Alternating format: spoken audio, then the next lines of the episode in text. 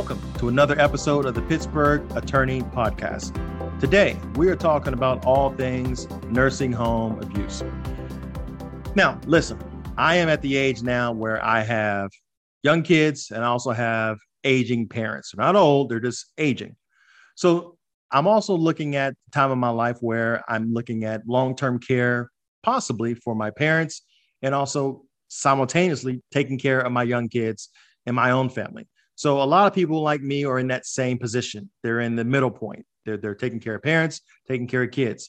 So sometimes when you're taking care of parents, you make the decision to put them in a nursing home so they can get 24 hour care.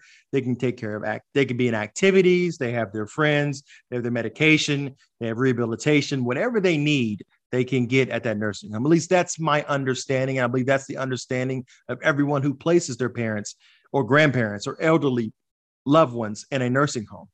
But sometimes that's not the case. You take them to the nursing home and everything's great. On the first day where you're signing papers it's the orientation. You look at everything. You meet all the new people. Everyone's smiling.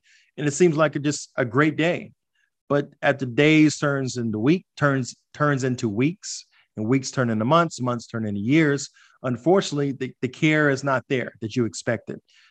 And neither is the care there that is expected of your loved one either something is not being done or something is being done intentionally that impedes or harms the treatment of your loved ones. You want to make sure that your parents, your loved ones, your elderly loved ones are getting the care that they need in these nursing homes. A lot of times we look at nursing home abuse, unfortunately. They're not getting the proper care. The nursing aides are not trained, or the nursing aides, there was not a proper background check performed on the employees who are taking care or in the position of taking care of your loved ones. In a nursing home, abuse happens, whether it be direct or indirect, it happens. And when it does happen, you want to make sure that your loved ones are taken care of. And how do you do that? You speak to a nursing home attorney, nursing home abuse attorney, who is knowledgeable about nursing homes, the abuse, and the negligence sometimes that happens as a result of care in the nursing home. All right, so let's talk now about the types of nursing home abuse. When I talk about abuse, a lot of people immediately think about physical abuse. Um, that is not okay. It is definitely not okay. But nursing home abuse goes beyond physical abuse. It goes beyond assaults and batteries. It goes beyond aggravated assault and battery that, that can be prosecuted criminally and also actionable in civil court. A lot of times it's isolation, meaning that they just they're left in the bed all day long and isolated from anyone else, their peers or any other treatment. And as a result of that isolation, maybe they develop different types of medical issues. Maybe also they develop bed sores as, as a result of sitting in the bed all day long. Maybe also they are susceptible to burns because their skin is thinner at this age. And now they're easily burned as a result of getting closer to hot water or ex- exposed to hot items there are issues that go on nursing homes that are sometimes just unbelievable, unconscionable, because you would think if you spent the time and effort and resources to place them there, they're getting the appropriate care that they need and that you expect of a nursing home. But that, un- unfortunately, that is not always the case. Sometimes you have direct assault. You have assault as a result of a, maybe a weapon, maybe a device, a medical device. Maybe there are people there who are just not who shouldn't be there. A background again, a background check was not performed, and they have things on the record that an ordinary person, an ordinary person should have known that they done a reasonable background check, and that person should not have been able to be in the care of someone else. And now they resort they resort back to their own ways, and they if they assault someone.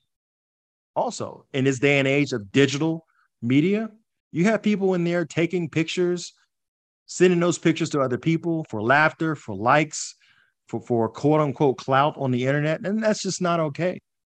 There's all types of abuse that goes on in nursing homes, and none of it's okay. And if you suspect any of it, you want to make sure you reach out to a nursing home abuse attorney who's who's understanding of what you're going through, number one, and also can help you take the action you need to get your your loved one safe out of that nursing home and maybe get you compensation for the damages as a result of their negligent care. Again, I should note when you're talking about nursing home abuse, we're talking about direct and indirect abuse. But there are some circumstances where an attorney may be required to obtain a certificate of merit before they move forward in their action against that nursing home because a medical professional was involved. A medical professional should have been involved. Well, those all are things that you want to talk to an attorney about because you may be think you may think that your nursing home abuse is clear cut and you're going to court and you're going to win, but you may experience some setbacks if you don't have the appropriate things you need. Sometimes, in certain circumstances, you may need a certificate of merit. And that's something you want to talk to your attorney about. So, always in any type of case where you're trying to proceed on a nursing home abuse theory of liability, contact an experienced nursing home abuse attorney so they can help you explain the process, get all the information they need, and get all the facts they need to make an informed decision and help you make an informed decision about how to move forward on your case. Again, it is important to note that in any action you may have against a nursing home, there may be certain statute limitations that limit you the time frame by which you can bring that action against that nursing home facility. And also, before I forget, when you're bringing in your loved one into a nursing home, whether it be your loved one or someone you know, or you may have a neighbor who's taking their parents or someone else into a nursing home, you might want to consult at least an attorney at that point because the nursing homes, they have a sneaky ability to limit their liability. And what do I mean by that?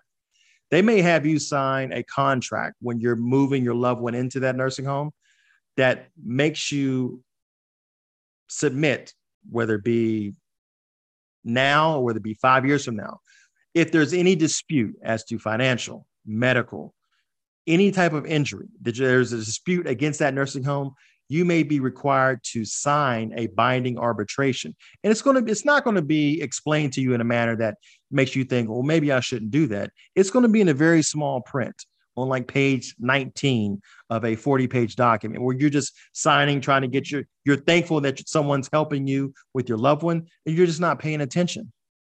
But you sign away all your rights to bring an action in regular open court whether it be common pleas court, whether it be magistrate court, whether it be federal court, you waive your right to do that because you sign a document that binds you into arbitration where there are limits on how much you can recover for the injuries of your loved one. So please, if you're thinking of moving your loved one into a nursing home, you might want to contact an attorney to read that big, thick contract that you're about to sign. Or at a minimum, please review the contract that you are signing when you're moving your loved one in there.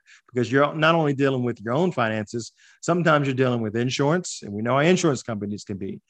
Sometimes you're not only dealing with insurance your own funding maybe it's funding of a third party.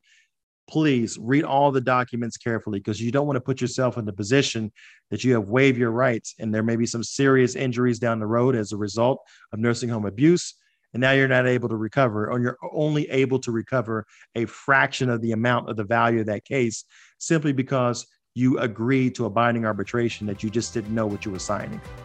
Once again, thank you for listening to the Pittsburgh Attorney Podcast, where we talk today all things nursing home abuse. You want to share this with someone, please send it out to them, someone who may benefit from this information.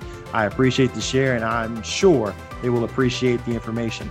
Any questions, as always, give us a call 412 532 6805. Again, 412 532 6805, or visit us online at frankwalkerlaw.com.